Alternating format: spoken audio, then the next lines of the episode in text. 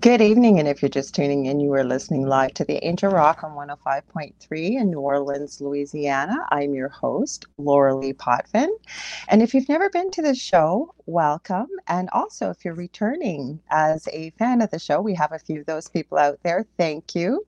A little bit about myself and the show. I am a Canadian clairvoyant medium. I'm also a crystal Reiki energy healer, Akashic Records practitioner, a spiritual teacher and mentor, and also a registered nurse.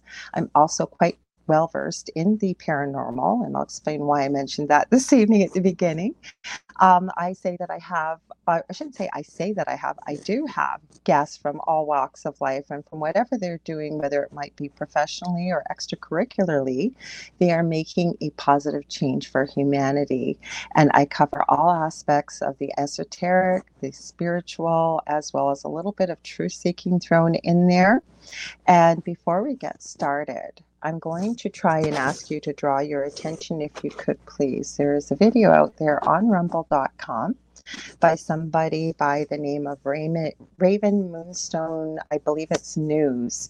And the title of it is called um, Calgary Newfie Family it's a very serious subject, and uh, they really need a lot of positive prayer this family as well as positive energy. If you feel that you could share this story, I think it would help immensely. They really need a lot of help. And I'll leave it at that. Now, on to my guest. He's been on this show before, and he's going to be on next week with me too. Um, his name is David Hansel, and he's been able to sense, see, and hear spirits from a very young age after a near death experience. As an adult, he decided to spend his life in service to spirit, giving them a voice to tell them their stories and deliver messages to their loved ones. With this dedication, he has been able to help others to understand and validate that there is a life after death and how to proceed on their life's journey with the help of angels, spirit, spirit guides, and their loved ones who have crossed over. He also has a very successful TikTok channel we'll talk a bit about. He also can communicate with pets. He's been very helpful with my own. So, welcome, David. I'm so glad to have you here. Thank you. It's fun to be back again. I know. We've been trying to get podcasting in because I forgot to mention you're also a podcaster too. Yeah, and, and I, have not done a podcast in a while, and I was going to do another one with you, and then with my hand and everything.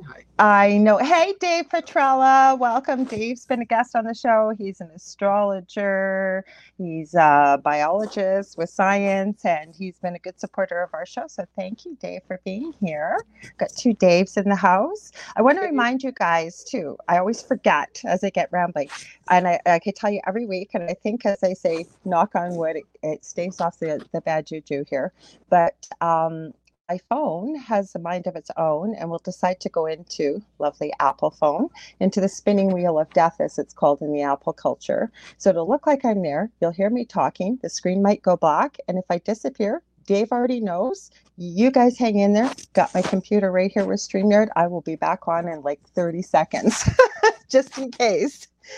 Hey, Michelle Pratt from Australia. Welcome. Glad to have you here.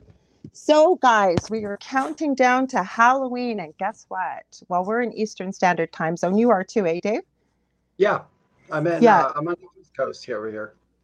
Sorry.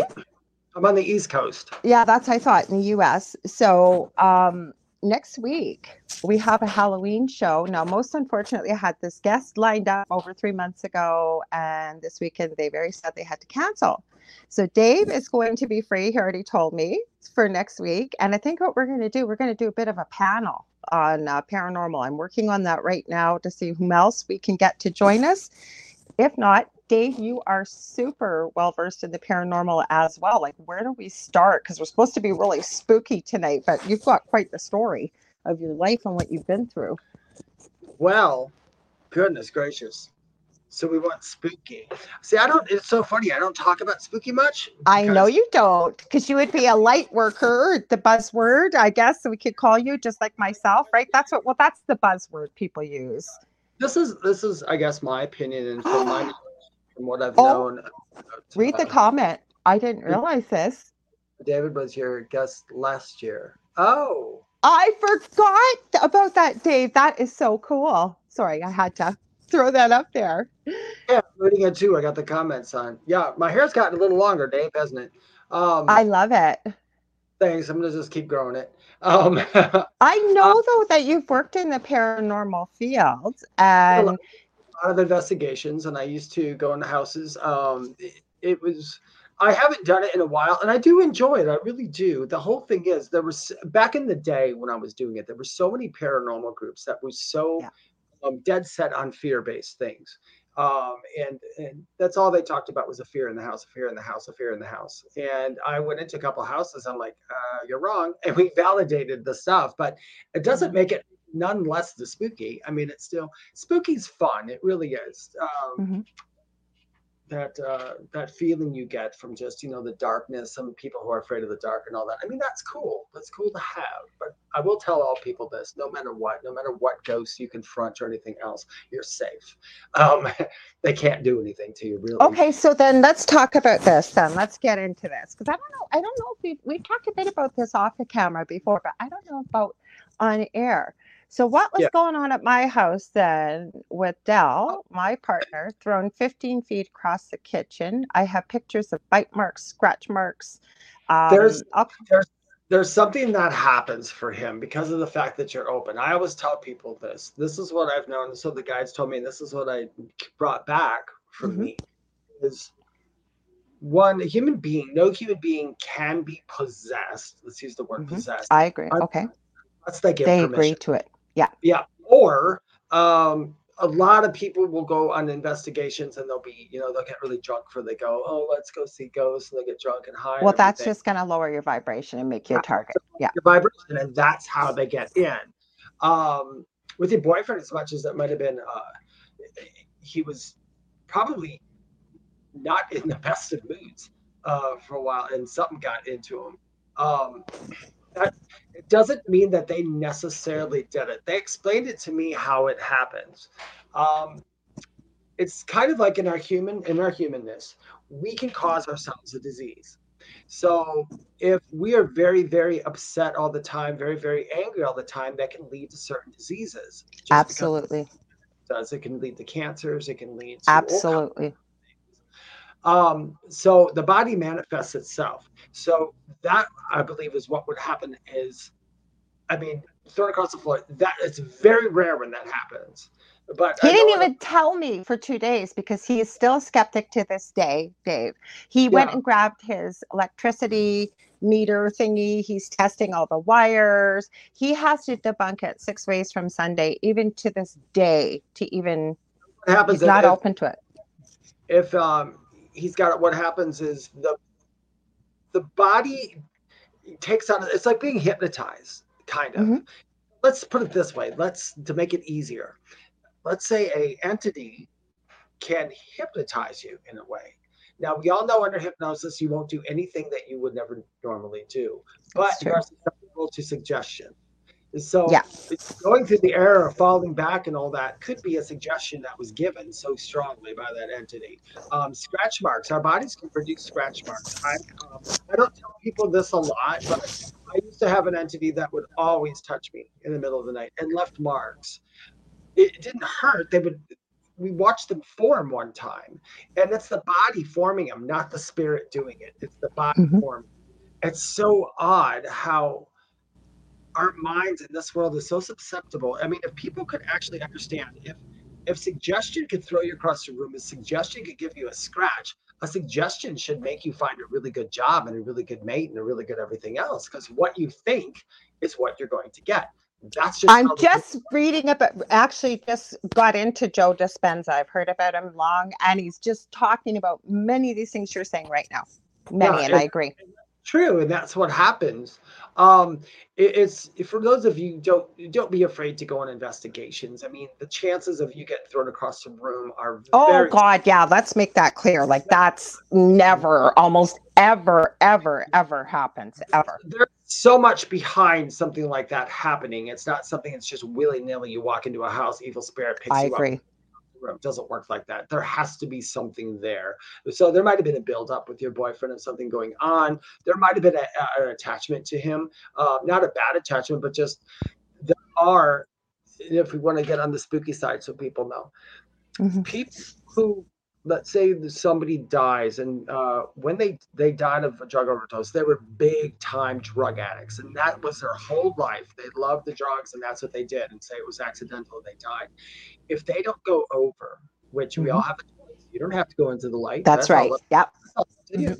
uh, if they don't want to they're going to try to clamor on to anybody else who is like them or living a life like them.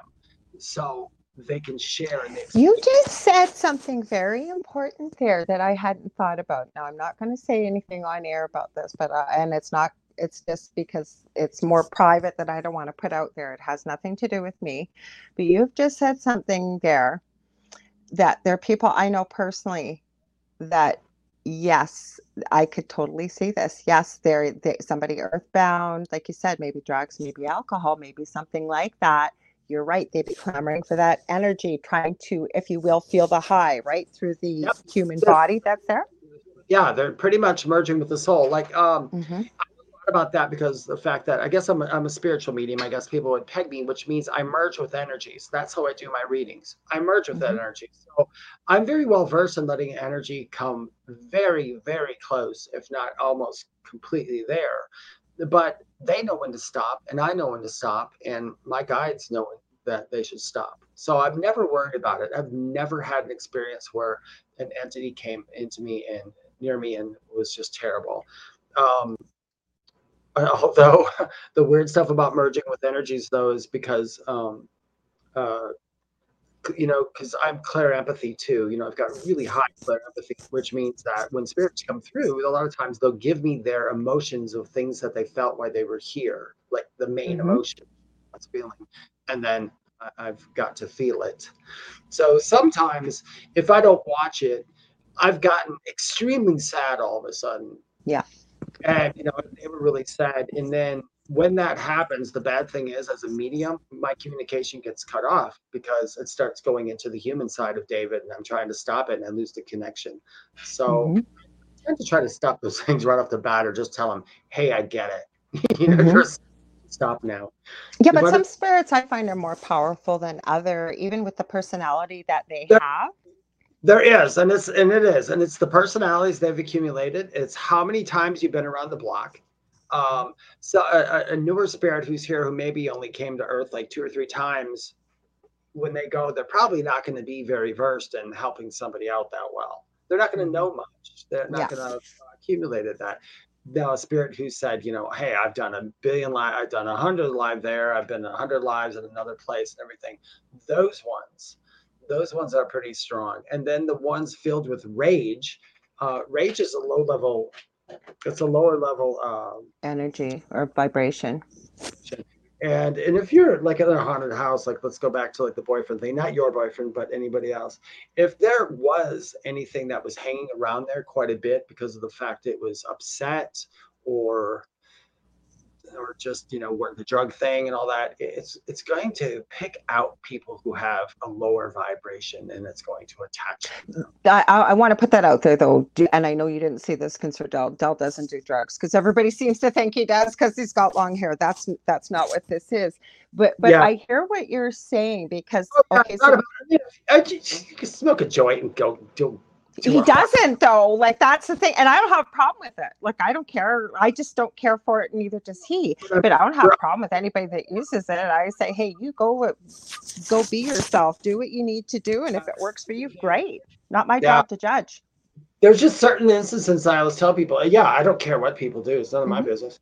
Um, but when you put yourself into situations of the spiritual and you alter your mind too much let's say, because I do know some, I do know some uh, mediums and spiritual people, you know, smoke a little or they'll have a glass of wine before reading. They're not possessed or anything. No. It's just not going to happen. I mean, this has got to be something that's in your psyche, something that's done all the time, something that's like you're like that's more important than your life is the drugs. Mm-hmm. Uh, or drinking or stuff like that. Those people are probably more susceptible to things. Mm-hmm. I don't think your boyfriend. I, as far as that goes, I just think um, it was a mood thing with him.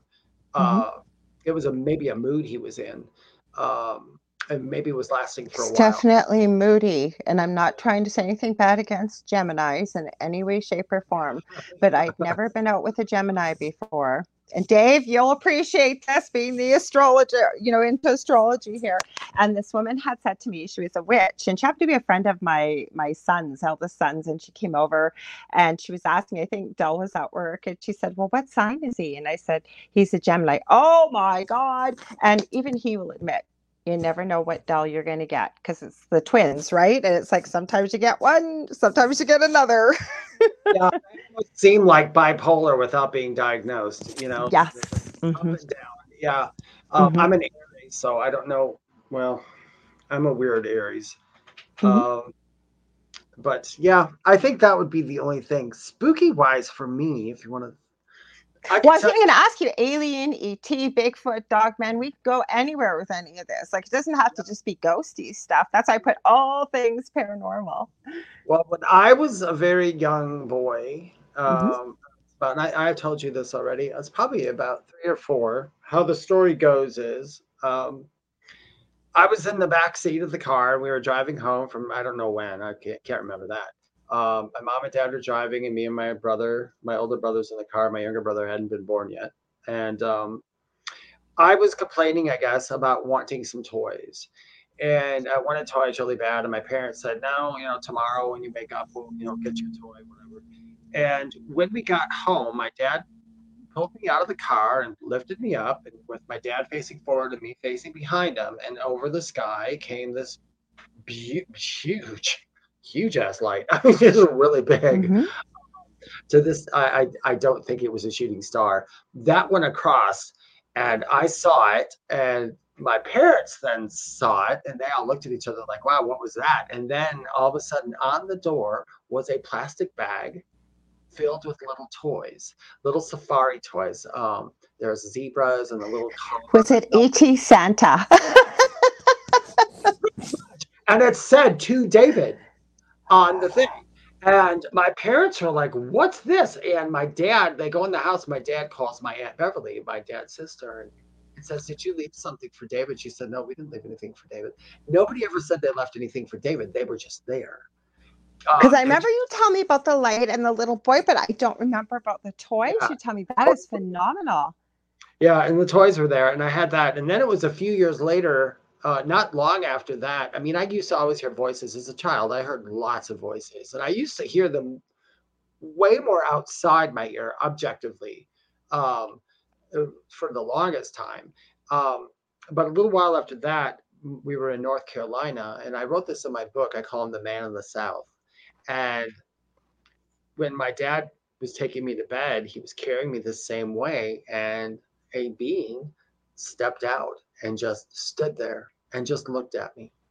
And I knew when I was looking at him, it was it was just kind of saying, you know, because he didn't speak, but you could understand what he was thinking. Telepathy, then, yeah. Mm-hmm. Like, um, I'm just letting you know I'm here. And I was like, okay, I don't know who you are. but now the weird thing was, I, I, told everybody what he looked like, and then as I started growing up, before I even knew about dragons, I started drawing dragons. I started drawing all this other stuff. I love dragons. See your tattoo again, turning around. I was drawing dragons before I was knew what a dragon was. Like when I was in mm-hmm. fifth grade, I was drawing all these things like that, and and that's because that being I saw, which people freak out about, was a reptilian, and I didn't know what a reptilian was, mm-hmm. and. Mm-hmm. I when people talk about how bad reptilians are and everything, I can only go back to my uh, experience with that reptilian. And although he was very har- not harsh, but he's very straightforward, he didn't seem to have a lot of emotion to him. But there was nothing bad about him. There was nothing I remembered. He didn't want to do anything to me, nothing like that. Do you know what I, I almost think though, David? So I didn't just want to stop you there for a sec. Is I almost feel because I have met people that have experienced which would possibly be different races, like the Anunnaki or reptilians or what have you.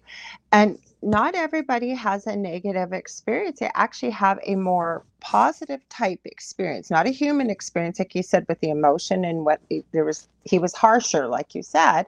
But I'm almost wondering, and when I try and check in with spirit, what I almost feel is just as human beings are the way we are, that we you know there's going to be some good and there's going to be some bad that that this can also happen with these other races. With other races, that's exactly true. Mm-hmm. Um, his his um his thing wasn't to hurt anybody or do anything. I almost think he was almost just watching, like protecting me, or mm-hmm. something. I almost feel like maybe in one of your lifetimes you were part of the family on with the oh, reptilians. Uh, some say they still live underground here. Some say that we, we have DNA from them. Um, he wasn't the only being I met. I met uh, some other beings as well. Uh, after I came out of the coma, I had a little dude. Um, he looked like, if anybody's ever seen Beetlejuice, um, the guy in Beetlejuice who was smoking the cigarette in the waiting room, like he died from with the little pinhead in the suit. Pumpkin head guy. Okay. Um, they, they said, "How did you die?" And he was smoking a cigarette, okay. and he was like burnt. That's what this alien almost looked like. He was very frail, ah. very dark, dark, dark, dark gray, and he did have huge eyes, but he didn't look like what people have drawn. But uh, he was extremely intelligent. And he would he was coming to me quite a bit and he was actually answering questions in my readings a couple i was wondering if he would because yeah that's what it almost feels like when you're talking about it. Yeah because he was he was uh, he was answering questions. He had showed me how he was i had asked the question about their gravity or gravity or feeling on the ground and he showed me him like a, a vision, I should say. We'll put it that way. He he was had a chain attached to him, and then he had it was attached to the bumper of a car, and then that car was attached to probably like 30 other cars. And then mm-hmm. he started walking, and as he walked, they just pulled along like so effortlessly. And then he walked through a small lake and dragged the cars right. And he was telling me, I remember him telling me, all is possible everything's possible. And he i think that was his main thing. Like he wasn't telling me how he did it. He just kept telling me everything is possible now which is what i needed to hear. I just came out of a coma. I was back in earth and freaking hated it here. And, and and he's like yeah no just do your thing. Just keep doing it. He has not showed up for about three years now so I haven't saw him since. Do you think that maybe he was a healer from the other side, just sort of coming in in that moment in time because it was such a, a time of trauma, obviously, and yeah, rightfully lot, so. A lot of people think like when like a lot of beings I talk to, they're not necessarily dead. They mm-hmm. are they're in a physical existence, but it's different than ours. Different realm yeah it's like a different it's just a different dimension i think most of the me personally um, from what i know from these guys my guides and everything are the aliens or the spaceships and all that stuff and people go you know we don't see enough of them and all that they're always here they're in the mm-hmm. sky mm-hmm. all the time they are disguised you just can't see it mm-hmm. uh, same with aliens and all that but I, have had uh, quite a few um, beings come in that I knew were alive. They just didn't live here. Okay, but, yeah, I agree like ultra terrestrials, ultra terrestrials, and all that, or, or angels. There's a lot of people mistake aliens for angels. A mm-hmm. lot. They'll say, "Oh, I saw this angel and he looked like this." I'm like, "That was an angel. That that was alive. That was literally a live, breathing thing." That they just can manipulate everything. They know how to separate. I know it sounds really weird, and, and I don't mind talking about it because I know people. You know, you believe it, don't believe it. It's all good. Um, people that are here are open to it. We have some questions. That's how I have Michelle's highlighted, but I want to hear this, and I know everybody else is because more comments are following with this. So go ahead. But I'm going to get to these two questions eventually. The one thing that I found that they told me that the only way I can put it together is they know how to separate their molecules. Oh and, my God, you're reading my mind again, Dave. We do this off air and on air because when you said anything is possible and when you explained what it is, that's exactly what Spirit showed me. And I've studied and I've read that all, we've been taught that everything's solid when it really isn't. There's there's space in between every molecule, and if you can separate it, right? We're solid when we're lower energy. We are low. Human beings are. Uh, we're in a low vibration, so of mm-hmm. course we appear solid. We can't walk through chairs and stuff. It's very low. It's it's going like this slow, so we bump mm-hmm. into it. But those beings, their vibration is so high. They can just go right through. They can just walk through it. They can walk through. People walk, and that's how aliens take people through walls. They mm-hmm know how they do it. I don't know. I have asked. You almost, I almost, I don't know. I'm getting visions tonight, but I'm almost getting like alien and wrapping their vibration around the human as they go through a wall because the humans is so low. That's that's exactly where I was going to. They basically what they're doing, they've they figured out a way to manipulate the energy around everything yeah. to speed it up. So that's basically what they're doing. They speed up the energy of the wall. They speed up the vibration of us. They speed up the vibration of everything. You may be in that bubble, who knows? And that's how we go through. You know, we're supposed to be. I know a lot of a, a, lot of the spiritual people, one of their buzzwords is fifth dimension, fifth dimension. We're going into the fifth dimension. It's like, no, we're not to the fifth no, dimension. I know. Uh, it's not here. Uh, we're, we're, we're getting everybody into the fourth right now, pretty much. And not everybody's mm-hmm. going. Mm-hmm. But the fifth dimension, that's something that, that's something like a lot of higher, I don't want to put it like people are more special than others, but they're uh, in the hierarchy, knowledgeable people, those are the ones more in going to, to the fifth, to the mm-hmm. fifth. Not on this earth. This earth eventually will be in the fifth, but I think there's also going to be a fourth dimension earth all the time and a third dimension earth all the time because people who've never been here before, like there's a lot of souls who haven't been to this earth that have been around for eternity. They don't want to come here, but they might want to come here one day. They won't be able to jump into fifth dimension. Mm-hmm how to move up to well, it. Well, let's go into this question from Michelle then, because I get a lot of questions like similar to this. And, you know, I've had people even say that, well, what happens to all these souls that passed away in the last three years? And, and, um, you know, are they angry? Is this why we're seeing all these hauntings? And then you try and explain that the moment you're born, before you're born, you know when your exit point can be, um, some, like yourself and your death experience can be a built-in exit point possibly, but you know when you're going to leave. This was planned for. It's not like it just happened accidentally to all these people and they left. But try and explain that, right? So yeah. the question. Oh, go ahead, and then I'll ask the question a lot of people like uh, you talked about the angry spirits who passed over. Okay, one, I have to tell you this. On the other side, I'm not talking about this. I'm not denouncing demons and all this. On the other side, none of these things exist. They're not there. All the way on the other side, when you go all the way over where you're going to go through the light, through the everything, you won't encounter demons. You won't encounter no. any of that. Now you can go to lower levels if you want to know what that is, because there's like seven lower levels, and, and, some of them are really bad, but they're not evil. It's just like there's a place where all the screams go to. So if you walked in there, you'd be like, ah, what is this? We're on you- the same page here because that's exactly. I, you know, had you asked me 15 years ago, I've been going dealing with this stuff my whole life, but it was the experience I had in my home that I said, Would I wish it on a blade of grass? No. But do I look back in anger? No. I'm grateful for it because I would not be doing what I'm doing now. I would, none of this would have happened had I not had that experience. Oh, sure. I know. Mm-hmm. I would. I I talk to spirits all the time, but I knew nothing of the other side except for hearing angels and guides constantly and thinking, mm-hmm. "What the hell?" Uh, but, that. they took me over and said, okay, this is what it's really like. Because I tell people, I'm like, there were so many things I was so wrong about. Mm-hmm. And, you know, but as far as like the other side, those things that exist, I think those things exist in between the 2 mm-hmm. worlds. I where I think you find your lower level energies and all that stuff. Even um, lower, I'm going to get to your question, Michelle. Even lower dimensional entities that you know, because there's like you said, I love what you said. There's got to be a place for the screams to go. I yeah. agree. The other thing is, where was it going with this now? Um, lower dimension, lower dimension. Oh, about hell. Okay, you you had asked me years and years ago about hell. Okay, because I was raised Roman Catholic. I would, you know, I, I never bought into religion myself. I'm not knocking religion for people. Some people need it. I'm not my job to judge just yeah. for myself that it just never resonated okay? And especially i just never believed because I, I, believe and we've talked on air and off air that i've had a near death experience as a toddler.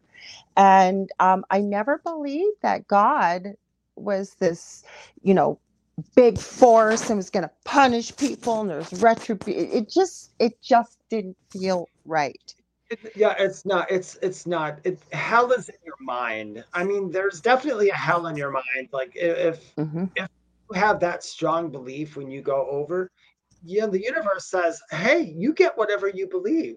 The law of belief states it. It's it's a universal law, and I study a lot mm-hmm. of the mm-hmm. universal laws. There's so many of them, mm-hmm. and law of belief says whatever you you feel you are, think you mm-hmm. Whatever you believe in is what you get. So when you die, a lot of those people, you know, they'll see the light or something, and the first thing in their They're be terrified. Yeah, I'm not going in there because I did some bad things, and I know if I go there, I'm going to go to hell. And then they'll start manifesting stuff like that around them. And trust me, on the outside of that, there are beings over there going, hello we're over here. No come here come here. They i have a theory even about near death experiences. I like i've told you this on air off air as well as many people on you know through the shows. I've studied this professionally and personally for 40 years and you will hear of the occasional experience where somebody will have a hellish experience. I have seen cases of where um, it's what people believe, the strong religious dogma, manifestation happens a heck of a lot more care- quickly than it does in this plane. So you're right. If you believe it, you can create it. But the other yep. thing I've almost I've looked into and I am willing to entertain in some situations is I believe that, say, somebody that their heart has stopped, but not completely. They're not completely, completely what would be considered clinically dead. Okay. I'm almost wondering if they start to pass through the dimensions a lot more slowly and whether it's belief, what they hold, whatever, they end up in one of those more denser, lower vibrational astral planes, if you will. Dante's Inferno was. That's where he ended up in one of the lower levels. Who was that's, that? Sorry. Dante's Inferno. That book. Okay. Yeah. That's that's what I believe he ended up in. You know, I always looked at it this way, and, and this is my guides explained this to me a couple times when I would question things, and they said, if you believed in hell, you'd have to believe that there was a being who was who was evil enough to send you someplace for doing something as petty as not believing in them. Mm-hmm. And they said that doesn't exist. And I said, yeah, I know. Um, but I did, I did a lot of research um, about a couple years after my near death, and I looked up near death experiencers who had all these really terrible things. And then if you can look up their names a little more, you can start finding that I think about 90% of them either came from strict religious background or they were in the church and they faked those. And they said that in order to bring that back to tell people that they go to hell and that they saw it personally because people weren't believing it. Less and less people are believing in hell, and less and less people are not caring. Um, mm-hmm. The hell, it, I guess it's the word. If I can explain to people what I know, whatever karma is what's at play here. Karma is literally just the balance of experience. That's yes. all it's a balance of experience. You could have good karma, bad karma. The reason we come back down here is because we created karma and we have to feel what we put out. Um, so I, let's say um, somebody on TikTok had asked me about Jeffrey Dahmer and all them. They said, "What do you think happens to them?" And I said, and I was trying to explain to some them that one, no soul is left behind, no matter how evil or how bad they did things here. They everybody on the other side wants them to get back to who they really are. They really do. Mm-hmm. That might take eons. Who knows? But I would think oh. someone. Like, Speaking of spirits, my lights just went into rainbow. I have no idea why. Sorry, go ahead. okay. we're talking about Jeffrey Dahmer, so we're over the rainbow. Yeah. Um, so the ones like that, I do know this. They will have to know not only the victim, because they'll, they'll be confronting the victims at some point, or maybe have to do a life with them and be on the other end. Um, but they'll have to know how everybody else felt. All the things that was felt around that person that killed. So let's say if I killed Joe Schmo, um, so Joe Schmo, everybody that loved Joe Schmo so much that went through hell because he was murdered, I have to feel it. I have to know what that was like. So I will probably spend lifetimes with loved ones dying well before their time. So I know what it's like for that. I don't know if that's the case. It's it's karma doesn't mean the exact thing. Like a lot of people go, oh, that lady said something bad and she tripped. That's karma. That's not no, karma. That's not karma, no. Unfortunate she slipped. Um, or funny because it's mean. But the karma is how you made someone feel by expressing what she did or what she said, That's the karma she has to have come back to her. And then I always tell people the hardest thing to tell people is sometimes some people who got killed maybe were the killer in another life. And this yes. is them the karmic debt. We don't know. We don't know. So it's kind of hard to say. Well, okay, so well, let's get into a few questions. Hi, Debbie Schmoley. She goes, I wonder if Joe Schmo is any relation to me. Debbie Schmoley, Joe Schmo. so, um, Michelle Pratt uh, asked, curious, is there a lot of angry spirits who have passed over the last couple of years? Mm, I know some people say that it all depends on where you place your focus and your energy. It really does. One person's perception is that's all they're encountering is something like that, but that's just because that's where their perception is. Where another person says there isn't.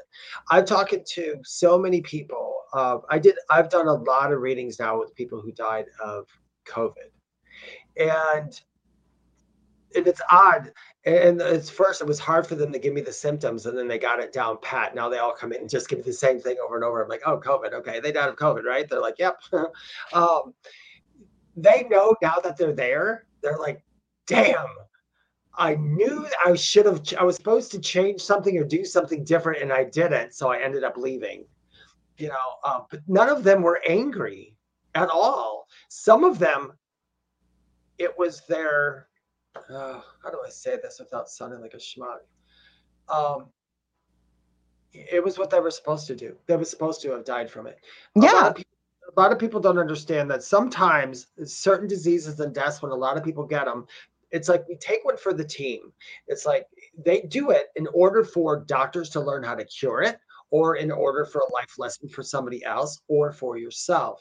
So sometimes it's like that. I haven't seen. I ha, I don't encounter a lot of evil spirits at all.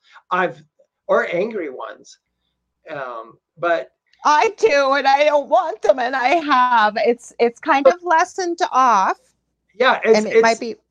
It's mm-hmm. how we're wired too, so it doesn't mean it's a bad thing. I mean, mm-hmm. okay, I have been through investigations where there was less than pleasurable energies around me, but how it works for me is I have learned, and, and if anybody's an empath, pay attention to this. If you're empath, because I hear people that they post the memes of them going into Walmart in their hazmat suits, and it's a joke, and I know it's funny and all that being an empath does not have to be a curse whatsoever. Thank it's, you. Thank you. Because I am an empath and, and I try and tell people this. It's not a curse. It says, look at it like a superpower, positive, amazing, wonderful.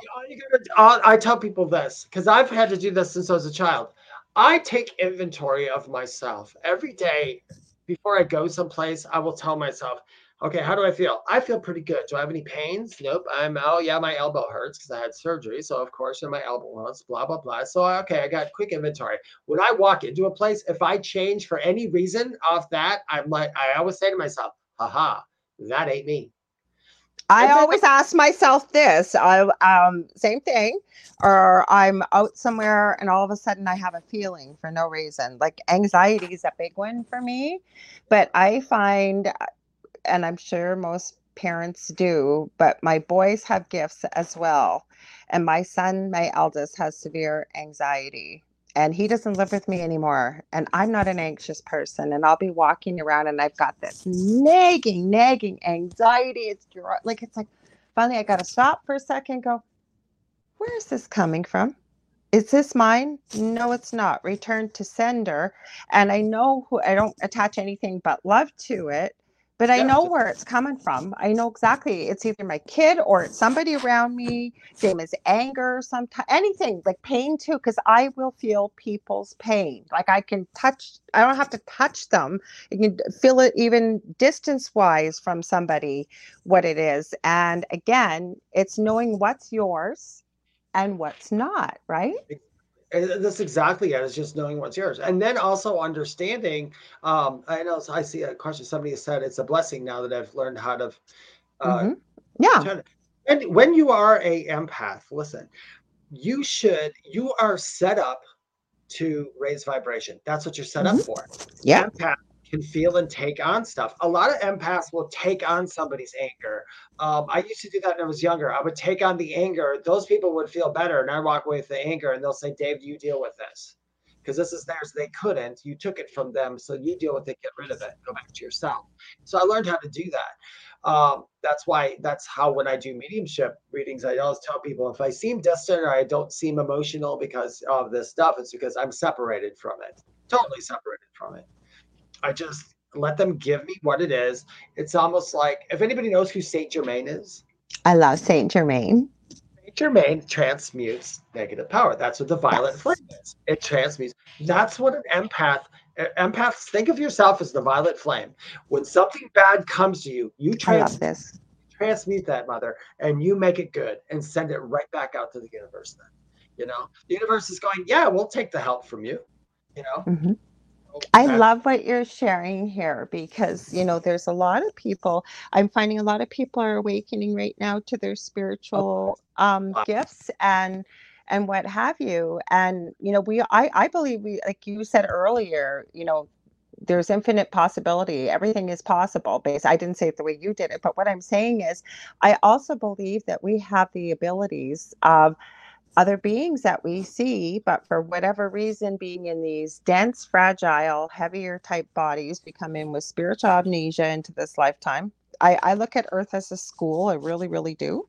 And, um, you know, I think people are, are first, we're never taught to nurture these gifts and abilities that we have, but also people are now awakening for, like you said, moving, if it is into fourth dimension. And, um, I'm finding a lot of people have no idea what to do with these gifts. Like, what's going on? Am I going crazy? So, to hear these kind of things positive, I think that's beautiful. Yeah. It's basically us just remembering who we really are. Thank that's you. It. I should just let you say that sentence. You could have said it. You said it how many quick words. Dave, Dave, uh, Dave uh, asked, and I wanted to answer this real quick. Do we have okay. a year when the Earth will move into the fifth, David? Thank you. I missed that. Thank you. Um, I, I don't have an exact year. There is not an exact year. Um, it's been. This is one of those things where it's it's everything that's written on the other side it's written and the future is predetermined but the future is also always interchangeable so you can always hop down one timeline and go to another timeline the timeline that you're talking about um, I, I unfortunately i won't see it in this lifetime here um, I, i'll see it in my next one because um, I know I have to come back, which really pisses me off. Um, but I'm sure most, most of us do. I know a lot of us who are doing this work who goes, we don't want to come back. We did this work. No, this work was like training. You have to come back and do stuff. So there's some other stuff. I'm. It, it's something. What is it? 2062 you said? Hold on a minute. I'm talking.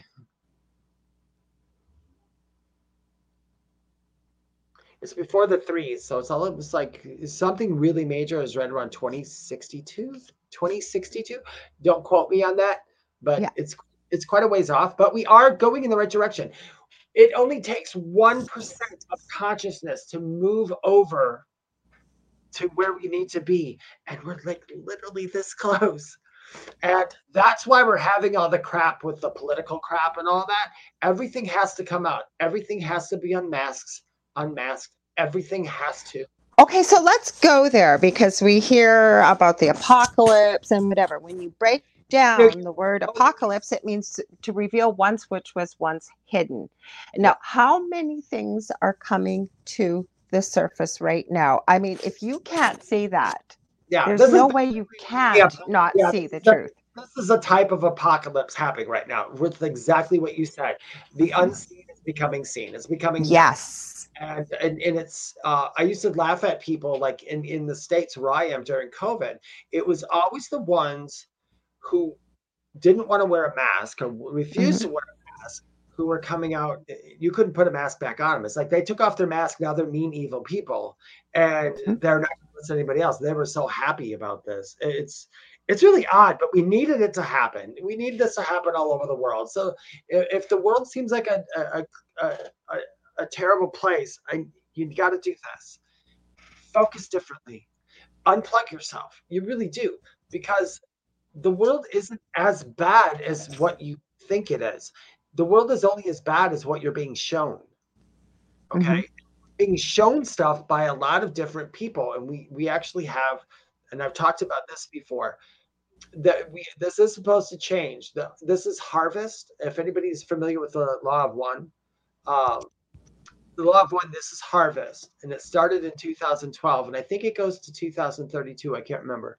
Um, but what happens is there's harvestable souls, which means if you are of service to self, when you reincarnate, you will go to all the world that is all service to self. If you have service to others, you will go to that world. So that's the harvestable. That's where I'm not saying ether is bad, but I can tell you, I can give you examples of people who are of service to self. One, politicians, service to self. They're all almost every one of them service to self.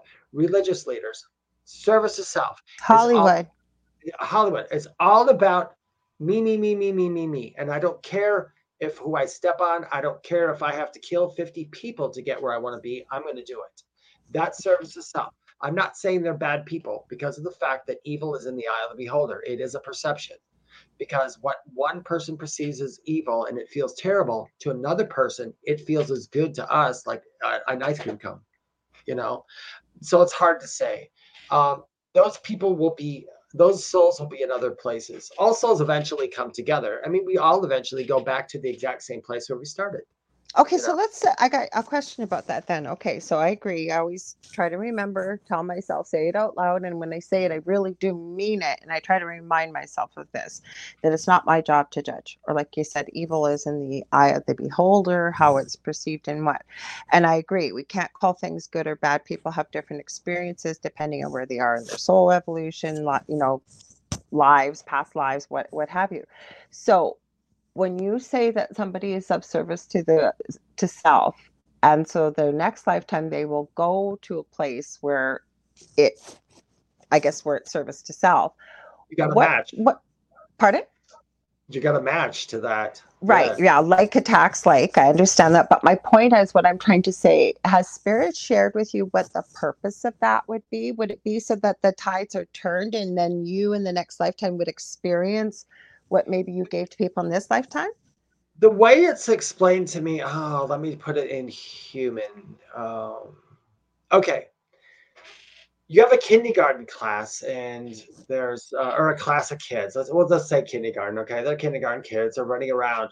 There's like like 10 15 of them let's say there's a class of like 50 so there's like like 20 25 of them who are just not good okay and there's 25 who's really good okay the perception we'll say service self service others.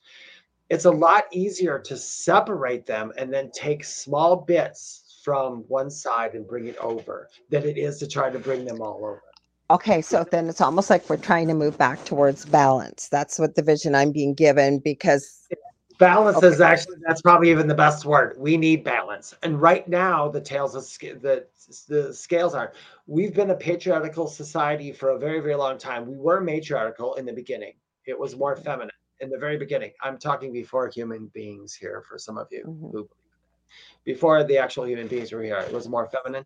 It stayed feminine and then it switched over to the male part. It went good for the male part for what needed to happen. But then logic kind of burnt itself out. Um, and now it's going back to matriarchal. We're trying to get the balance back again. That's why so many more women are coming out now. So many more women are uh, being a lot stronger now and everything. I it's it goes. It, the average person might look at it and go, "Well, it's women's rights." Oh no, this goes way beyond women's rights. This has nothing to do with. But I almost find though that then you get people. It almost seems people that are service to self. They're ha- they take advantage of where this is moving, and then we get clobbered with it. Like it's almost like it moves too far. You yeah, know what I mean? Mm-hmm. I believe that, and I believe what Dave had asked before that that will happen eventually. Mm-hmm. Um, and and it's when like the natives say soon, they probably know the same thing I do. And that is well let's read this out for people listening because they won't be watching because this our podcast yet. And i'll remind you guys actually you're listening to the angel rock live on 105.3 out on united public radio network also known as ufo paranormal radio network or just uprn please share and like with your friends because we have shows for everything you could possibly think of with the amazing hosts that we have on here. So please share that. And our podcasts also say you're not catching this or you want to share it are shared anywhere you can think of where podcasts or talk radio are carried. We are carried. So I'm going to read Dave, Dave question here. He says, I agree, David. I believe there are harvest points along the cycles of time. The universe presents situations to us, and then depending on how we respond, we're assigned our next dimension. That's absolutely, absolutely freaking correct, David. Okay, I want to throw something. I throw a monkey wrench in there, though. So I also believe too that we also set some goals, if you will, about things we may want to learn in this incarnation to help our souls evolve, what have you. Um, now, where does that come into play? Where our next assigned dimension is going? Do we just sort of set those? Do we make our contracts, if you will, or our things that we're planning my brain's going a mile a minute here. Things that we would like maybe while we're still, as I call it, back home. Um, you know, deciding some of the things we may want to encounter, learn. Never mind with karma, some of the things we must experience and feel. Does that all get built into where the dimension will be? I believe it does. Um, another way, if you guys want to go a little even deeper down the rabbit hole, which I love to do, um, you should see what David, Dave and I talk about while we're not on air. My uh, God. But I'm gonna, I'll make this as easy as I can. I think that's what I, I know that spirit uses me for a lot of things. Is like he's so simple. You just tell him he'll make it simple. Um, so as far as when we're coming, but there are there was a time where a lot of us when we were coming here is literally just to reincarnate to experience different aspects of love, which is also which is an ongoing thing. But in the last few, I don't know how long. I'm just going to guess. I'm throwing out a number. This is just to put out a number. Okay, guys, uh, hundred years. Okay, so in the last hundred years, there are people coming here for specific reasons, and the specific reason is to help bring the earth over. Mm-hmm. So those people are here, but we are mixed in with the people who are here just going, I need to experience love and life and work off my karma. There's those people here too. There's nothing wrong with that. Um, I will say there's more old souls being born now in the last 20 years than there has been in a very long time. Um, I'm, I'm talking most people on this planet right now are old souls. Um, some I of agree. that are on this planet though are still working off a whole hell of a lot of karma um, because I don't see you people ask me this question and, and, i hate to say it on tiktok but i can say it here so haha um, on tiktok people ask me i don't want to come back do we have to come back?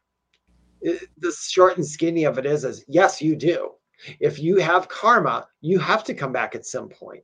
Now it doesn't matter when you come back and you could because you're an eternal being you could do it billions and billions of years from now but eventually you have to work off that karma and in order for you to rise. So like archangels like the seventh level people the archangels the like some of the saints and the spirits and jesus and buddha and all these people they do not have to come back here anymore because they've worked off their karma. They've got all their karma done. If they were to come back now they know and jesus actually was aware that if you go back jesus he goes you know you're going to get some karma right dude? He's like yeah i'll have to change it and he came here and did his stuff. And I guess apparently he escaped without much karma. Um, but there are a, a lot of the, those. That's why people always go, "I'm a reincarnated angel," and I always want to go bullshit, um, because you're not. Uh, you, I mean, you can come back with a lot of angelic energy from someplace, or a lot of your higher. But uh, an angel, if an angel came back here, one, they would probably be, they'd probably be a drug addict, probably be addicted to that, drug addict, sex addict, probably be all kinds of things because they wouldn't know how to handle this. Plus, their energy is so pure and so big. I, I don't think the human body could contain it. Um, I don't either. Pure angel. I mean, you can come back with parts of it. I mean, I came back with uh, uh, apparently I, I, probably came back with a, a, lot of knowledge that my higher self has and brought it back with me because this, I talk about stuff now. It's like I have no clue what this stuff means and I don't know where it comes from. You know? Yeah, but you said we've had that conversation on air the last time you were on here as well as off air. You don't know if like you had quite the experience what you went through with your coma, within your death experience. After you got out of the hospital, you got in another accident. But my whole point I was going with this is you we've talked about where you will walk in, and a lot of people may not know what a walk-in is. Yeah. You want to share that with them? A lot of people assume I'm a walk-in. I don't I can't tell you, and, and here's the reason why. Even if I was a walk-in, I probably wouldn't know because um, the contract that a walk-in has is that walk-in would have to forfeit his personality and have, have the veil come over him just like everyone else. So that walk-in would go into a body that's still perfectly fine, and he would finish living out that person's life. so what would happen though? So let's back up a little bit because there'll be people listening to this who never heard this term, have no clue what it means. So with a near death experience, right? I believe that we built, if we've got a really difficult life ahead and it seems you know, just from the study, and I haven't studied every person on the planet, but uh, people that have very difficult lives, sometimes they seem to have accidents or whatever may happen illnesses where they've had a near death experience they they almost they could choose to leave at that time. And then for whatever reason another soul is wanting to incarnate. At that time it's a perfectly good body and they will walk in to that body after the near death experience. Am i explaining that correctly? You you are. Um, i am not confessing to be anything but i'm going to use me as an example Okay. Yeah, so, please do because you're not. But we've had this conversation, and I I kind of feel like you are. Let's say when I came, and I'm sure there's something to it. let's say coming here was I was supposed to do something in particular let's say, David, you're going to be meeting him and you're going to talk about this and you're going to channel us and you're going to be able to do this. And, and I said, okay, let's do that. And then I go through my life, I get sidetracked. Uh, I start out, you know, having all the abilities and all that. And then I get sidetracked and my life just goes to complete hell in a handbag. So, um, and then I end up in a coma and I die. Now over there, they're like, okay, he can't die yet and he doesn't can't go back to fulfill it so this guy who knows David very well says, you know what? I'll go back as you. I'll take on your memories. I'll take on all your things. I'll take on that. I'll forget who I am and I'll finish completing what you were supposed to have done because it still needs to be done. And you're not capable of it at this point. So David probably says, God, no problem, because I'm tired, and says, I just want to stay. So that's what happens. That's what a walk in would be. So I would come back and, and I know where people get it, and I've often wondered it before when I studied them is I I have phantom memories of of places I have never been. And mm-hmm. I always have to ask my ask people, do you, is that a memory? Is that someplace I went? And my mom's like, no, that's not someplace you went. I'm like, oh, I still see it. You know, I've I've seen these houses I've lived in, I've seen places I've lived in, which I don't know, but I could be picking up other people's stuff too. But a walk-in most likely would not know that they are a walk in because part of the plan is for you to come in and finish out in that body with all the same circumstances what that original soul but the reason why people i think have picked up on some of this phenomena too as much as that soul say walks in there's a change there's a big difference i didn't know you before your near death experience but you're very open about from who you were to who you are now i am a completely different yes person. I'm mm-hmm. a completely different person. And and I guess maybe part of me maybe doesn't want to admit it. Part of me doesn't know. I Even know. in appearance, David. Yeah, I look different too. Mm-hmm. I look mm-hmm. a lot. Mm-hmm. I, I look the same, but um, I actually look. I looked younger when I came out of the coma than before I went in. You used to smoke. You did all. You were heavier. You were a musician. You oh. were into comedy. All this other stuff, and now you're like a complete. Mean, never mind the memories. Like you said, a lot of memories too. You yeah. don't remember. Yeah, I spent my whole life wanting to be a musician, wanting to be an actor, wanting to be a comedian. and I did all those things, and I was getting really good at it, like comedian wise. I was getting really good at it. I was doing shows. I was doing. You're still pretty funny. uh, I don't know. Uh, sometimes people call me you a are. comedian. What do they call me? A comedian. Because when I mm-hmm. do I like to laugh. Oh my god! I just about choked. I've heard that one before. Anyway, I don't know that I'm a walk-in. There is absolutely zero way for me to prove it. Um, and even whether I was, I've been called many, many things since I came back by people who don't know each other and calling me the same things. They've called me everywhere from um, well, Earth Angel, I used to always hear that that's a term, but then they'd also say angel. But I told them, I said, I am not an angel, but I do know them very, very well because that is where when I said, Where am I from? and they showed me the light, and I went there, and then I was hanging out with all these little lights. They were angels, and I knew them very well. So I don't know what my relationship is with them over there. They're they're not letting me remember, but they sure talk to me all the time, and uh, and and I know them. They're they're cool. I mean, they're. I mean, that's the only way I can put it there's no religious words or anything you can put it. They're just very cool. All these beings that I talk to are are amazing. Um, and the things they do for me, I, I mean, people say, "Oh, you do those readings, you must be tired." I'm like, God, no, not at all. I feel they they do all kind. They fix me. They fix a lot of stuff in me when I do readings. So it's it's always mm-hmm. a give and but yeah, I don't I don't know that I'm a walk-in. I will never profess that I am, and I guess it really doesn't matter. Um, all that I know is that I came back to do something, and I'm doing it. And now that mm-hmm. I'm doing it, life is a lot easier than it was before. But doesn't you know what? Okay, so let's go there for a sec because again, just a theory of mine and things having conversation with spirit myself. And again, I'm I'm not going to profess that I get everything 100% right. I don't. I don't think any of us do. I mean, we're human beings for a reason. But um it just seems to me, yes, I agree with you. I think we have a lot more old old souls here, if you will. The other thing is most people I have met, and again, most of us don't know that, yes, absolutely 100%, I am an old soul. But it seems like people I have met that you can sort of feel that energy, you can see it, uh, I think some of it comes with uh, clear claircognizance, you know, like or they know stuff but they don't know why they know it. Um, a lot of wisdom, but also they all seem to have very difficult lives.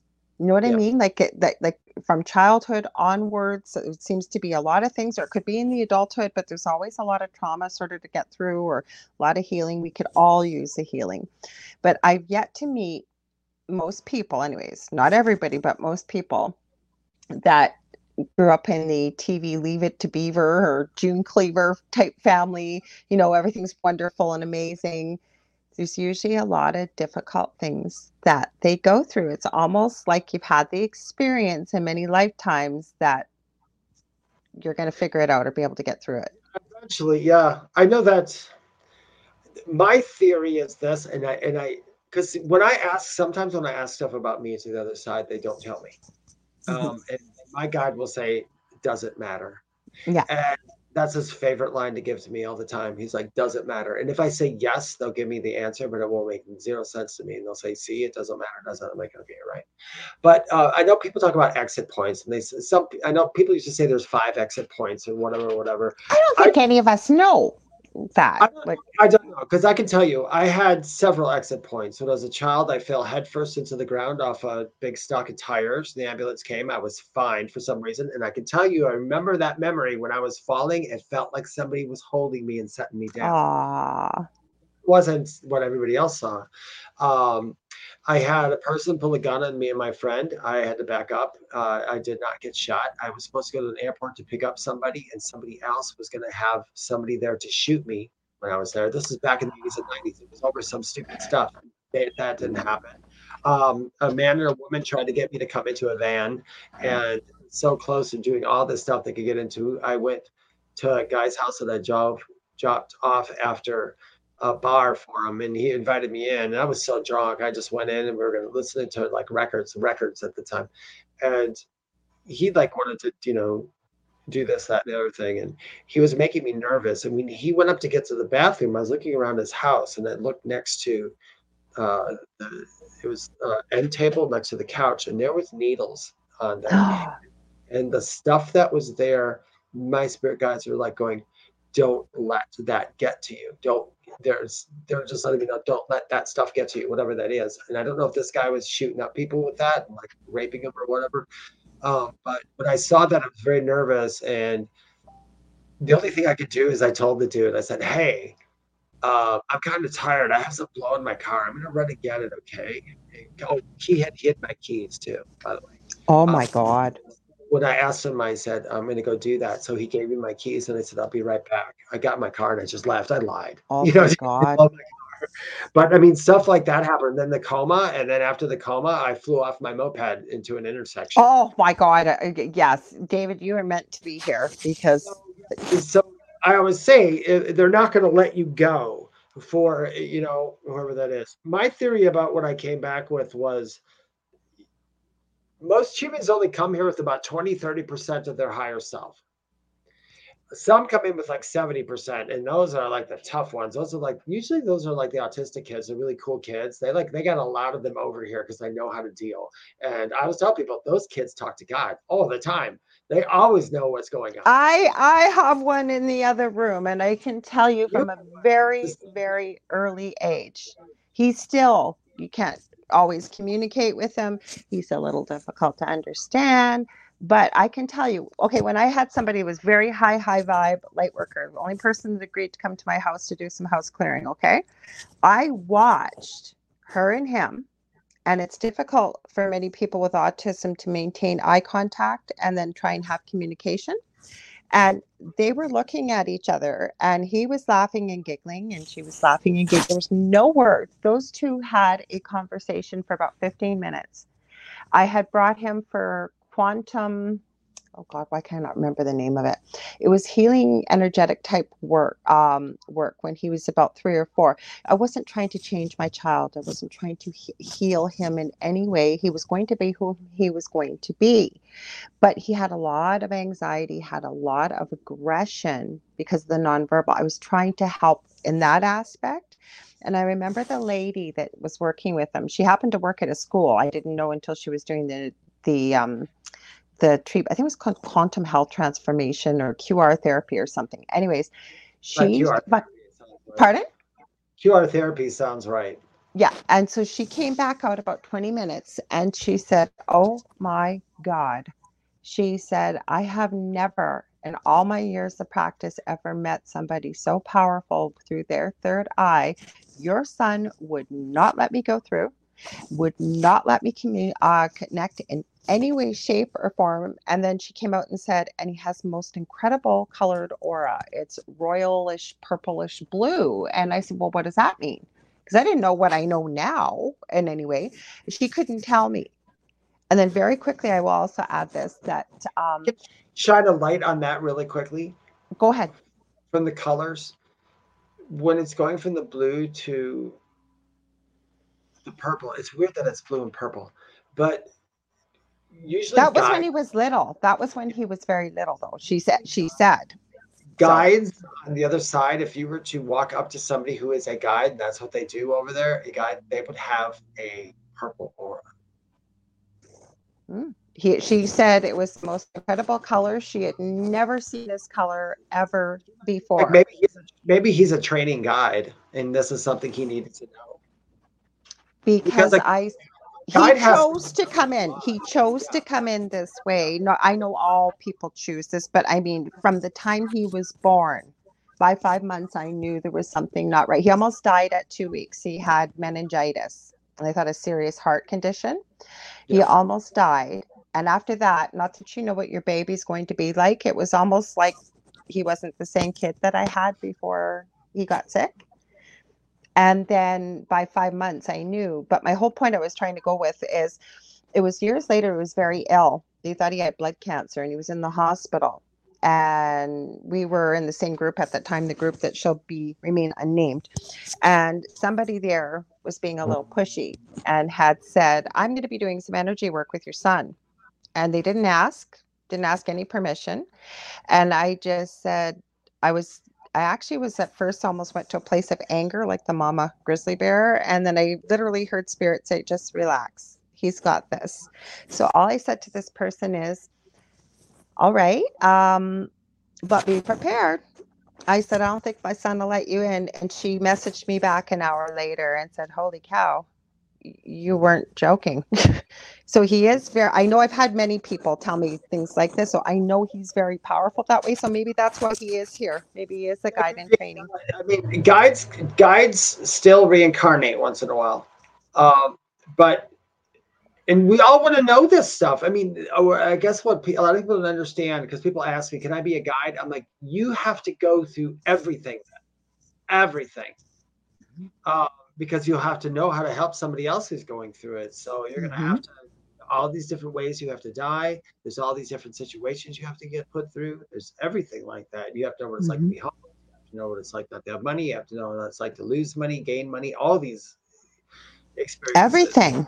Everything. Uh, who knows? If all we know, he said, Hey, I don't know what it's like to be this kind of person in this life. Let's see how this works. And then you said on the other side, Hey, this will work for me and learning what I'm supposed to learn. So I'll be your mom. Da, da, da, mm-hmm. You know, you, you don't know. I don't know how it all works out. I, I, I don't remember that part. I just know that it happens because they tell me that it is all decided when we come here. But mm-hmm. every of our life, though, also has possibilities because people say is that exactly how come they said that that's not when they're supposed to die? It's because like say in my life they could they could have said hey david between 45 and 55 there's a really strong chance that you're going to freak out and end up dying we're just letting you know ahead of time and i'll be like okay we'll tackle that when it comes and then it happens.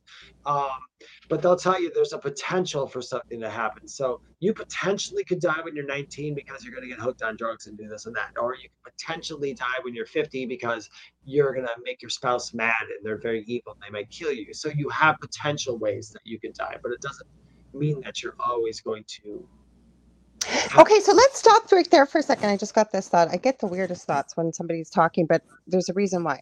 Okay, okay so like you said, potentially you could die at the age of 50 because your spouse, you know, you may get your spouse may get very angry as evil and murder you.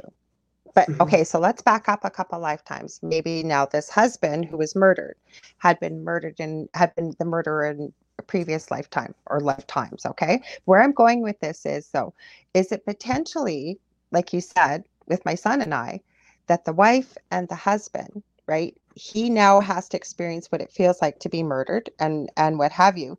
Now the wife agrees to this to kill him in this lifetime to help him fulfill that, but it also fulfills a need for herself. No, here's close, but no. Um, mm-hmm. here's a better way to put it. Karma doesn't go by anything physical karma doesn't look at it as a murder, the act of killing someone or the act of being killed. It's the emotions, is what karma is getting.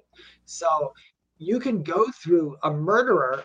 Uh, you can be murdered by somebody who treated you very, very badly. And that's where the karma works out. That person, if they treated you badly and then murdered you, that's fine. Eventually, that person has to be treated very badly like that and it, there could even be an attempted murder. The murder doesn't have to take place. It has nothing to do with physically dying. It has everything to do with what they did to your soul, your psyche, or everything else. That's where the karma is. Okay, okay. Maybe I used the wrong word, but where I was going with this is is how that would end up because again, when someone is a murderer, they're going to create karma they're going to have right? They're going to have to experience what it feels like if you will. But did they agree in that lifetime you know what i'm saying? That there had to be some kind of agreement? to be murdered? Yeah. And she agreed to be the murderer is what i'm saying. Like does this fulfill a need for both of them? And this is part of why maybe that played out? Between those two the karmas between those two yes it could play okay, out like that. that's where i was that's how i was trying to word it. So thank you. My brain is just working like a mile a minute here because okay. i'm it's okay. It's a weird, it's a strange subject because the one thing is a lot of people, you know, I hope they understand spirituality is very, very open. And that's why I tell people no matter where you are in spirituality, be open to everything because you have to be. You have to yeah, be. have to be. It's kind of like like I don't know if Dave's still on here, but like me with astrology. I suck at astrology. I suck so, so bad. do I. Till I had another friend on here. She actually helped me understand it. But I, I'm going to add to that very quickly. I've met so many people in the spirituality world. Either you rock astrology or exactly what you just said, and I kind of read in there with you. yeah, I just I if I want something done with my, I go to an astrologer. I don't even ask my guides because when they tell it to me, I'm like, I don't get it. I'm going to have to go to a human being, dude, because you're not explaining. Yeah, but it's kind of like, right, why we have certain people that do certain things in this lifetime here in the human world, right? Yeah, like you need yeah, your car fixed. Not everybody's a mechanic. You're going to go to somebody that is able to do that, or someone's a doctor, someone's a nurse, someone's, right? Yeah, and astrology. I mean, I've I've come across some bad uh, astrologists, but that's because they're not using their gifts. They're just using like what they learn as far as uh in astrology. There's a lot of intuitive things that go Absolutely. into astrology. I mean, if you're in astrology and you have no intuitive abilities or psychic abilities whatsoever, you're probably not a very good astrologist because you're only going to go by the by the book. And we even in astrology things are different just because you're in this certain planet thing and you go well that person's not acting like they're supposed to it's like well you have to accept that because there's might be a reason maybe something's changing on that side a good astrologist is going to go hey i've realized that this moon doesn't always affect this person mm-hmm. this affect this type of person even though the same birth or whatever for other reasons. I'm going to give you an example, okay? And Dave, I just haven't had my reading with you. I know Dave is an amazing astrologer. He really is. He's been on my show. He does a podcast now with a good friend of ours, uh, Karen Holton. I mean, he's amazing. I, I love him. Talk to him on air, off air, just like I love you.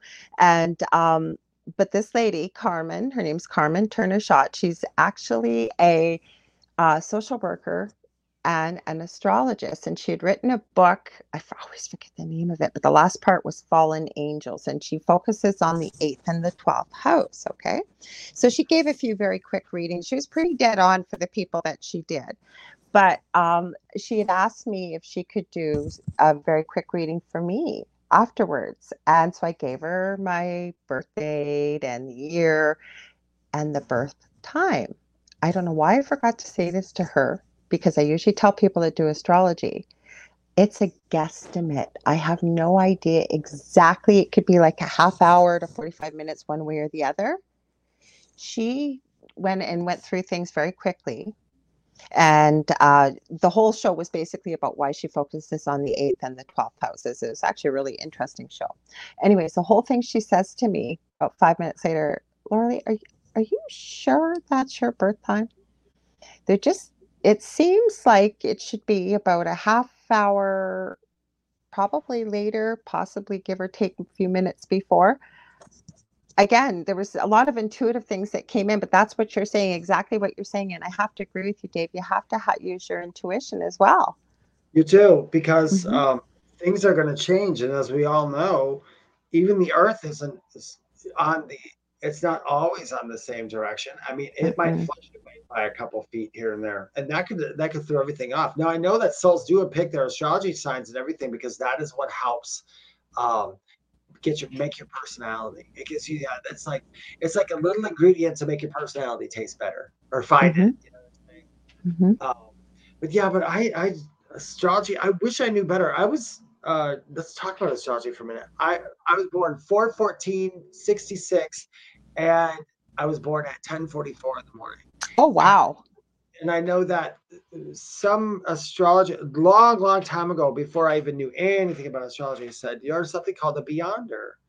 And they're like, What's a beyonder or something? Yeah, like I don't think I've heard that term. I, I know, and I never heard it again. And I'm like, What does that mean? And they said, Something about that you you came here intentionally to serve, to do things for others and nothing about yourself, which is funny because my love life sucked all my life. I could not keep a relationship. It's like it's not going to happen, and, I don't want one anymore. But that was my whole life was trying to find that, going against me. I, I wasn't here. That wasn't what I was meant to do this time around. That's kind of what I felt. You're the second guest within the last couple of weeks. I said this. I have a really good friend, Heidi Hollis, who is on here, and she's one of the. She's actually trademarked like Shadow Man, Hat Man. Um, we talked quite a bit actually about Jesus and angels and things because she's had experiences. She's had really crazy, strange experiences, and she actually said the same thing. Like she had what was like a near-death experience, but she didn't die. It happened in her living room while she was at college, and um, she said she she was because she's an um, occupational therapist in her muggle job, I call it, and um, she was in the middle of this, and when she came back, she went, "Oh my God, what am I doing in school? Like, what? I, I, I've got things I've got to do. Like, I'm not supposed to be doing this kind of thing." But that's what she said too. She said, "I knew that in this lifetime, after what had happened to me, that no, that's not what I was here to do. I was not here to have a family. I was not here to I'm get totally, married. I was, yeah, and I'm totally comfortable with that. I, at mm-hmm. first, I wasn't for a minute, and I wasn't, but it actually made it. It literally took a huge weight off my shoulders. It's like, oh my god, you mean I don't have to worry about that? Cool, that's one mm-hmm. thing crossed off my list, and I don't have to do what I. I, you know, it's it's not necessary. So and put your energy in other areas where you're meant to be putting it. Exactly. Yeah, mm-hmm. I don't mm-hmm. worry about. I know a lot of people in this lifetime worry about, you know, am I going to see my husband when I die? I'm like, well, which one? Because you've been here. Before. I know. I've I've gotten into that one when I've thought about it, like long before even I really knew what I now know, and I would be thinking exactly what you thought. What happens like if if say you're married to someone and then they die and then you remarry or you hear like someone like Zsa Zsa Gabor, like it was seven or eight husbands, like, and when you go back there, you know, you always hear these people putting out these romantic stories. This is when I was young about, um, you know, the love of their life, their soulmate, blah, blah, blah. That's another one that always gets me off on a tangent because of what people believe soulmates are, but, or twin flame, that's a new one everybody thinks they have. But my whole point is I was trying to figure out, like, well, what do you do? Because you know I didn't understand there's not those human emotions like jealousy and stuff. I was thinking like, do people get jealous? Like, how do you handle these these relationships over on the other side? I do, I do know that some they have told me that there are souls who have agreed to stay together a lot on the other side. Yeah. Marriage, marriage is unheard of on the other side because marriage is an earth thing. Absolutely. That's all it is. It's an earth thing. It's a physical reality thing. It's it's in here for the experience, you know. Mm-hmm. But yeah, you can you can do whatever you want in this life. I was looking at Dave's comment uh, when he said it puts the spirit into a mold to help you and deliver karma and to learn. When he's he, that's that's David. I Dave. I I so wholeheartedly agree with you on that. Um, that's one of the reasons why we pick different astrology astrology signs that we come here because of that because it does help you, you know. Well, but, the reason why this Carmen, uh, Carmen, and she called it Fallen Angels. I, have got the book. I, I don't want to close it because I might lose you. Um, it was it's an astrology book, and it's not all she does. But I I've been there's a PR agent and publisher I work with over in Wales. He sends me the great best authors always, and Carmen was one of them. And I was really, really, really curious to understand why a book about astrology would be talking about fallen angels. And I'm thinking there, there's got to be more to this. So, what the reason why she had called it that was through the years that she's done this, she talked about basically, you know, a lot of your signs in the fourth house, but that wasn't really her thing. It was the eighth house and the 12th house. And she was talking about not everybody has them, but a good majority of the characteristics that you will see. So she said, like with uh, one thing I remember, the eighth house, she said she people with the majority of their signs there, it tend to have a lot of loss, like a lot of loss, a lot of early loss, and she got into why. But with the twelfth, um, she was talking about people, and we've all met them that feel like they don't belong here like was i adopted? Like i don't fit in with this family. I don't feel like i fit in. I don't feel like i belong here. And she said they er, in her experience if i quoting her correctly their energy was just so pure and beautiful. It was literally like an angel had almost fallen to the earth here like an earth angel. So that's why she called it fallen angels. Is it, say that again so the, the, she said basically that she found that people that have the majority of their signs in the 12th house are like angels literally like angels that have fallen like to earth, like earth angels, like not feeling like they belong here. So that's why she called it that. I got you. I was gonna say, yeah, I think when people hear the word fallen angel, they think of the angel that falls to evil, that becomes evil. Because well, I wanted to find out how are you getting astrology and this term mixed together. I got to hear this. Like you just said earlier, we got to be open to everything. Like I, and I'm sure Dave, you get this all the time too. People will message you, and you're they'll say, "This is gonna sound really weird, like really, really weird. Like I'm not crazy. I promise I'm not crazy." And I always say, "Try me." And even if I haven't heard of it, doesn't mean it didn't happen or you didn't experience it. Yeah, exactly. Mm-hmm. It doesn't mean that it can be. I there was a a lady on Facebook who watched some videos of mine and everything. She wrote that she thought you know they were really good, and I said thank you so much. And yours are she, excellent. Yeah, and then she said something about, well, I'm an angel. I'm here. I can't remember which archangel she said she was. I'm like, okay, um, I know angels very well, but I didn't want to be that guy. So I said, Well, that's wonderful. I hope you do well while you're here. And she mm-hmm. said, Would you like me to do? And since she's did, brought out this sexual tantra stuff with angels and all that. And that's where I, I just wrote to her, Okay, I know everything there is about angels and know them personally. You are either a scammer or are totally delusional. Because what she was saying about them, I'm like, that is just not true. Mm-hmm. That is true. Um, I was looking at what Dave said about the 12 house. He said the 12 houses of dreams. Mm-hmm. Um, but yeah, the angel thing, I forget where I'm going with that.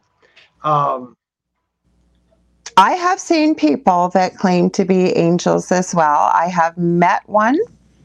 The only thing I can tell you is I was kind of mentoring him for a bit at the time. He told me that we knew each other in a past life. He told me what the name was. And then when I did my crystal Reiki, the attunement I did, uh, I wasn't there live. It, it's a whole story in itself. I've told on the show before. They kind of verified some of the stuff that this individual was telling me. Now, it was quite the story. They were on with somebody else who apparently had been to heaven themselves. They were talking about these two were finishing each other's sentences about they'd never met. Now, maybe they were really intuitive. I don't know, but it was certainly was an interesting experience. They could just they could be. I mean, if you recognize a soulmate, an actual soulmate. I'm not mm-hmm. talking. Everybody thinks a soulmate is somebody you marry, and it's not. Your cat could be no. your soulmate. Uh, a soulmate is literally two souls that spend a lot of incarnations together. Those two may have spent a lot of incarnations together, and that's how why they're finishing each other's sentences. And even if they mm-hmm. don't think that they know each other here, they probably know each other really well. That's yeah. probably the funkiest thing about the veil. Um, when you become awakened, that veil lifts a little bit, but it lifts just enough to really screw you up. To really see I the- have to agree because I always say I'm not going to know all the answers till I go back home myself. That's I've accepted that, and when I, I learn, I learn. I don't know all of them either. I I guess I know a lot. I probably know so much because you would. I guess some people didn't know it. Once that I had that quick death experience, I then stayed in. Uh, I was in an induced coma for a little bit, and then stayed in the coma coma afterwards. So I remember walking around the hospital when that happened. I remember going places during the coma. And... So you mean in spirit? Let's talk about that a little bit, Dave, if you're okay with that, because I know that a lot of people have a lot of questions about things like this. So you, you're comfortable. I know you are because you've talked about it before. So yeah, yeah, yeah. No, I'm totally comfortable talking about it. Um, when I don't know the reasons why, except for the only thing I could think that sometimes my guide he's hinted to me he said this happened to you and you remember it so you have your own validation so you know it's true and you will know you're not crazy when you start doing mm-hmm. the work that you do. And i was like okay dude. Um, that sounds fine but yes, I was around the hospital and that was documented there. I was telling them about certain nurses and certain rooms. So would you say though for people listening, you weren't physically walking around because you were in in a coma. So what would you call it that was walking around? What terminology would you use? My astral body. I love it. Okay, great. Mm-hmm. Okay. My astral my astral body was walking around. My my human body was laying there, and my my soul was attached to the body, but I was walking around. I had left that body. There was, uh, I, I, guess it's, it's kind of like the feeling I got was there's absolutely no point in you staying in that body while you're here. You're gonna walk around and and and I went all kinds of places. Gosh, I went to the airport. I remember um, gliding along the runway. Uh, I remember doing all these really really weird things. And the only reason I know it's true is because I would tell people about the chronological order of things that were happening, and they're like, "No, you couldn't have been there because you were laying here with tubes in your throat and all this stuff." I'm like, "No, I wasn't." You know? And then they think it was the drugs, and then they think it was whatever. I have yeah. a theory too. They, they, they they they wrote the stuff down and wrote up something about it because of the fact that uh, uh, some nurses were saying it was the drugs, but I know one nurse who told me she like was sat with me one time and she goes, she goes, I know there's something that goes on. She goes, I want to let you know you're not the only person. But she said, you were describing things that you weren't in those places. And no drugs would have made you see that. You know what I mean? I was, I remember the funniest thing was, I when I was kind of awake, I said to one of the nurses, I'm like, where's that nurse that looks like um the female Robin Williams? And she's like, What? I'm like, The female Robin Williams. I said, She was talking to me and I was trying to answer her back, but she wouldn't listen. And she goes, How did you? How did you know? And then she goes, Hold on a minute. She brings her in. I'm like, Oh, there you are. And it was her. Yeah. And she heard that poor woman's face was white as a ghost. But you know what? I've had patients that have coded. Yeah. Okay. And then they've come back so for people that don't understand coding, uh, basically, I know you know, and some people Flat. will, but flatline, no, no heartbeat, no breathing, they're clinically dead, and you're doing CPR and what have you, and you bring them back. And I can tell you, I knew them because some of them were palliative, and it's uh, do not resuscitate order hadn't been written or whatever. I didn't go in there and bring bring them back. I, I just would know what would have happened. It, um, you know, I wasn't even my patients, but all the nurse run, you know, on the floor will run in when there's a code or something. And, um, but I working nights, uh, sometimes I would have some time to go visit with my patients. And one in particular, I remember him talking to me quite a bit about the experience. And I know beyond a shadow of a doubt that that gentleman had a near death experience because there were things he knew, just like you said about that nurse that looked like Robin Williams There was no way on God's green earth he would have known the things he knew. I have another theory I wanted to add very quickly, and I've had this conversation with somebody off air. And um, after my first year of university, going uh, to study to be a nurse, I got hired on as a non registered nursing assistant in a nursing home. And there was severe, severe dementia, what have you. And you will probably know this yourself or anybody that knows somebody in medical field especially nurses you always know when it's full moon. The week the week of you don't even have to look okay? But my point is and i don't know where i'd seen this or read this, this was years ago but it was validation for me and i could be wrong but a lot of people especially with alzheimer's or dementia get much worse during the week of the full moon couple days before during and after and I believe it just really resonated, and I forget where I had seen this, that people that are in that state, like when they're it's called the sundown syndrome or like around the full moon and they're wandering they they could be perfectly lucid during the daytime nighttime can't get through to them it's like they're not there. I believe that that's when many of them do a lot of astral travel. I do, oh, i really do. Oh yeah i did i did a lot of that and mm-hmm. i I can't do it on command like I when I was younger. I did. I can't do it on command anymore, which I don't know why. It just happens now when it happens. You know? Do you think maybe you're too grounded? I don't know because I don't think anybody could ever be too too grounded. no, but but what I'm saying while you're awake is what I'm saying that oh, yeah, I, and I hear what you're saying too grounded. Ground being grounded is not a bad thing, but I literally feel like when I say that I see like almost like roots, like oh, you're okay, here. I, I do root myself. and I found it very important and they have expressed that on the other side that I do that um always and i did not know that about you like that's literally what spirit just gave me like seeing roots like really rooted to this physical plane that's absolutely true i it's basically accepting the fact that you took on a and other people can't, but I can because of the situation I went. I have come. I what's the I, I accept the fact that I am here having a human experience. Mm-hmm. So since I took that much time to actually come here, went through all the shit that I've come here, I make sure that I participate in the human experience. Mm-hmm. So yeah, that's why I probably appeal to be so grounded.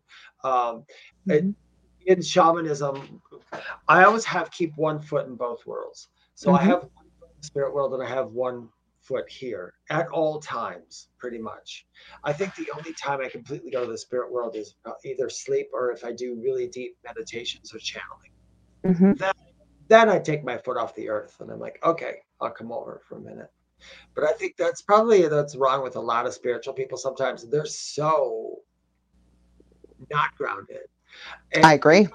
God love them. They're they're beautiful and they're trying to do this work. But when you're not grounded and everything everything is airy fairy and no one's going to understand you because there's no balance. yeah, yeah, yeah. balance is the big thing. It's like the mm-hmm. word of the day is mm-hmm. balance. Mm-hmm. To have it. We yeah. know I call that the woo woo uh, what you're talking about with the airy fairy. We've all met people. It's not a bad thing, but it's just they're talking about such high level concepts and love and light. It's like they don't live in the, again, I never do this. I've done it so many times, like real world with the quotation marks if you're listening.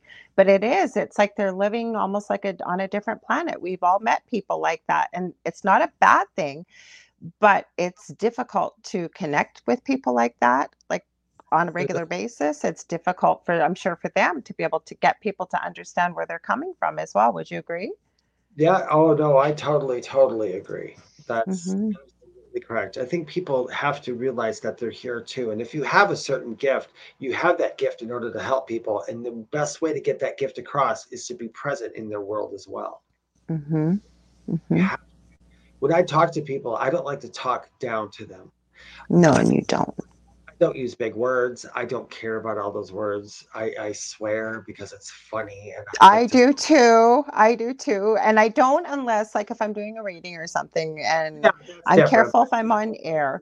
But um and then someone will let like an F bomb fly or something. They'll oh I'm so sorry I said that. I go, Oh thank God you did. And then yeah. you know what? Who cares? It's just yeah, it's not a big deal. The first thing I always ask people when I do mediumship readings, I, I, I usually always tell them, I'm like, um, I'm just letting you know if your loved one drank, smoked, did any of this stuff, swore a lot, or acted crude in some way, that's the personality they're going to give me. So is that okay with you? Mm-hmm. Uh, like where words bother you, and half the time they'll all say, "Oh gosh, no, that's fine." Mm-hmm. Yeah, no, that's who they are. And usually, usually when I give that speech, that's when they go, "You're you sound just like my dad." I'm like, "Because it's your dad." Because it is your dad. Hey, I want to. We're out. This always goes by too quickly. I'm so excited that you come back next week. We've got a few more minutes, but I wanted to ask you. Uh, mm-hmm. I don't know why. Maybe somebody needs to hear this. What is your thought on thoughts on uh, Bigfoot and dogmen and things that we seem to be hearing more about this? Uh, and yet we're you know it's almost i believe bigfoot is extra dimensional but but the thing is why are people seeing more of this is it because that collectively they're believing in it more so it's like a tulpa so we're seeing it more or what's your thoughts on that like what does spirit have to say about that it's, a tulpa uh, well i like I don't believe that Bigfoot is a tulpa. I believe that Bigfoot is actually a real. Oh, I agree, but I meant with the where I'm going with this. Okay, like I believe I, that people that look like dogs existed many, many centuries ago. Dogman, Mothman, all that. I will never say that they don't exist. I don't even have the right to do that. I no, I agree they exist. most of it exists. Um, my beliefs on my Bigfoot, um, Bigfoot to me is interdimensional. That's I why just we said that. Yeah. Mm-hmm. Okay. That wholeheartedly, and and and anybody who watch like professional Bigfoot hunters, uh, and I hate that they call themselves hunters. Uh, I know when they when they hear Bigfoot or anything like that or get this, there's always orbs. There's always because they're. I believe Bigfoot are are very spiritual beings, extremely spiritual beings. Um, I don't think that they kill the deer in the woods. I really don't. I know that they say that, or, or some people say I was attacked by Bigfoot. I'm like, no, you weren't. Um, I don't. I don't think they would. I think people are seeing them more for the same reason people are seeing aliens more. They're letting themselves be known, but they're doing it in a very, very slow way. They are spoon feeding society little bits. And I think because eventually, and when Dave was talking about the when the fifth, when the fifth is here, all those things will be known. Yeah. Every other creature outside of the earth knows about every other creature there is. You know, there is no guest that doesn't exist.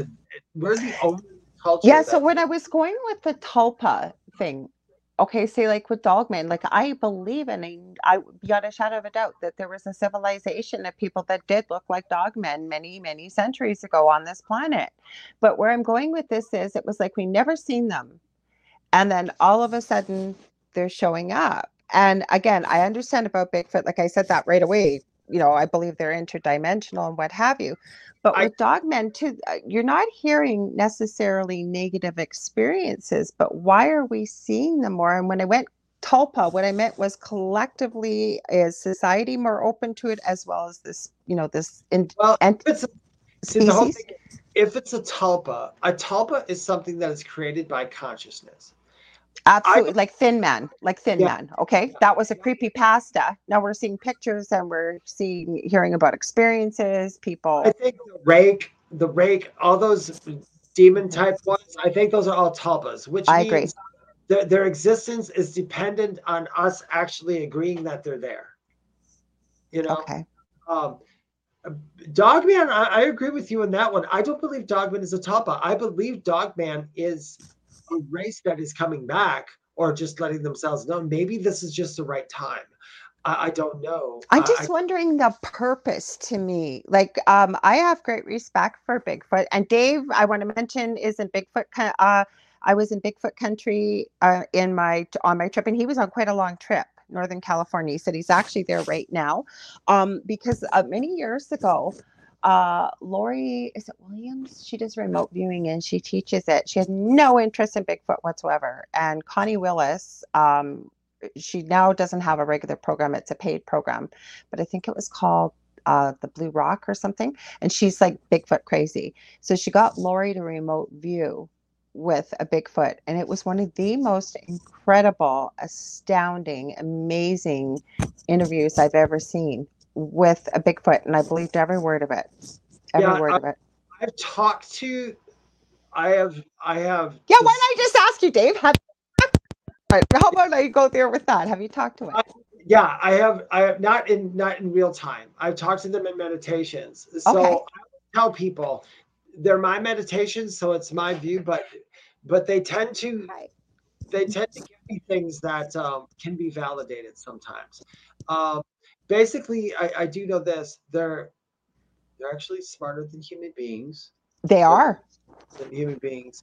Um, they're more spiritual people. They remind me a lot of the what's coming back out now. People discovered the long heads.